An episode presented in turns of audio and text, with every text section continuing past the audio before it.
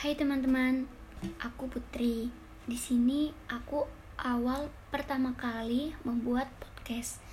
Nah, podcast aku di sini aku ingin menjadi rumah buat kalian, tempat kalian berkeluh kesah. Pokoknya aku ingin menjadikan podcast ini sebuah rumah, rumah ternyaman buat kalian, rumah kalian untuk pulang setelah kalian lelah seharian.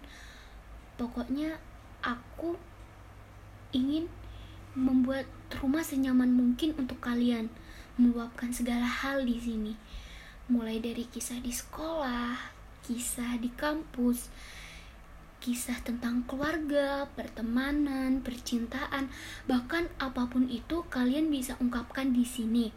Kalian bisa curhat, kalian bisa cerita di sini. Lewat email aku, nanti dari cerita kalian, dari curhatan kalian akan aku buat sebagai narasi. Oh ya, aku sampai lupa buat ngenalin diri aku. Kenalin, aku Putri Negerai.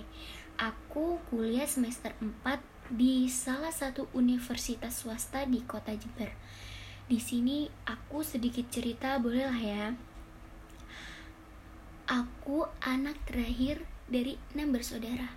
Tapi di sini aku gak tinggal bareng kedua orang tua aku, melainkan bareng Pak D dan Bude, kakak dari ibu kandung aku. Tapi aku gak ngerasa kekurangan apapun kok, enggak sama sekali. Bahkan ya, uang jajan aku banyak loh. Oke, itu cerita pertama aku tentang keluarga.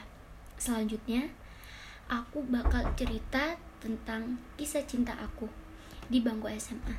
Selama S M A, aku sering bikin rame, atau aku sering disebut cewek pembuat onar. Pokoknya aku selama S M A itu suka rame banget, sampai aku itu disebut biang keladi, biang keladinya kelas gitu. Nah, pas awal masuk S M A tuh biasa disebut MOS, masalah orientasi siswa. Aku dikenalkan oleh seseorang yang namanya Fajar. Nah, di sini dia tuh ngedeketin aku. Selama P D K T sama dia baik-baik aja, sampai jadian pun kisah cinta aku be aja gitu datar.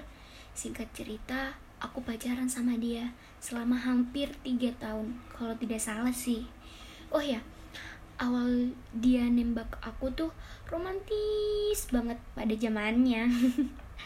Dia menembak aku di depan kelas, ngasih bunga mawar, ngasih coklat dan boneka.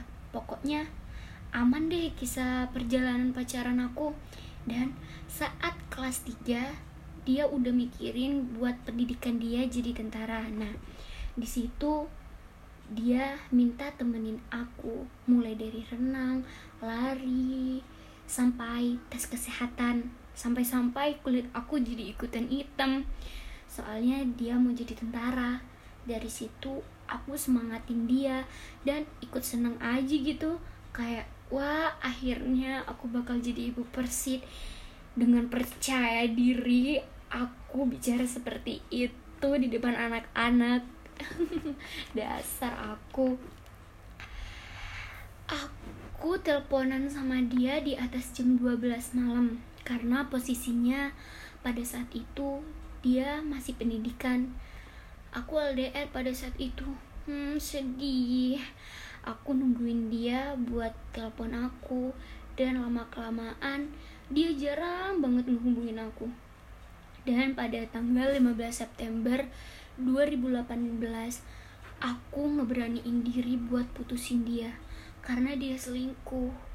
Aku nangis sejadi-jadinya di kos, sampai aku sakit demam. Aku nggak tahu betapa bucinnya aku pada saat itu. Pokoknya aku mikir aku nggak mau kalau nggak sama dia. Pokoknya aku bucin banget. Hmm, udah dulu deh, sampai di sini dulu curhatan aku. Jadi kebawa perasaan nih. Aku bakal lanjutin di episode berikutnya tentang kisah aku. Dan jangan lupa ya, aku tungguin kiriman curhatan kalian di email aku tentang apapun itu. Kalian segera, segera mungkin untuk kirim curhatan dan cerita kalian tentang apapun itu ya. And see you. Dan makasih juga udah dengerin.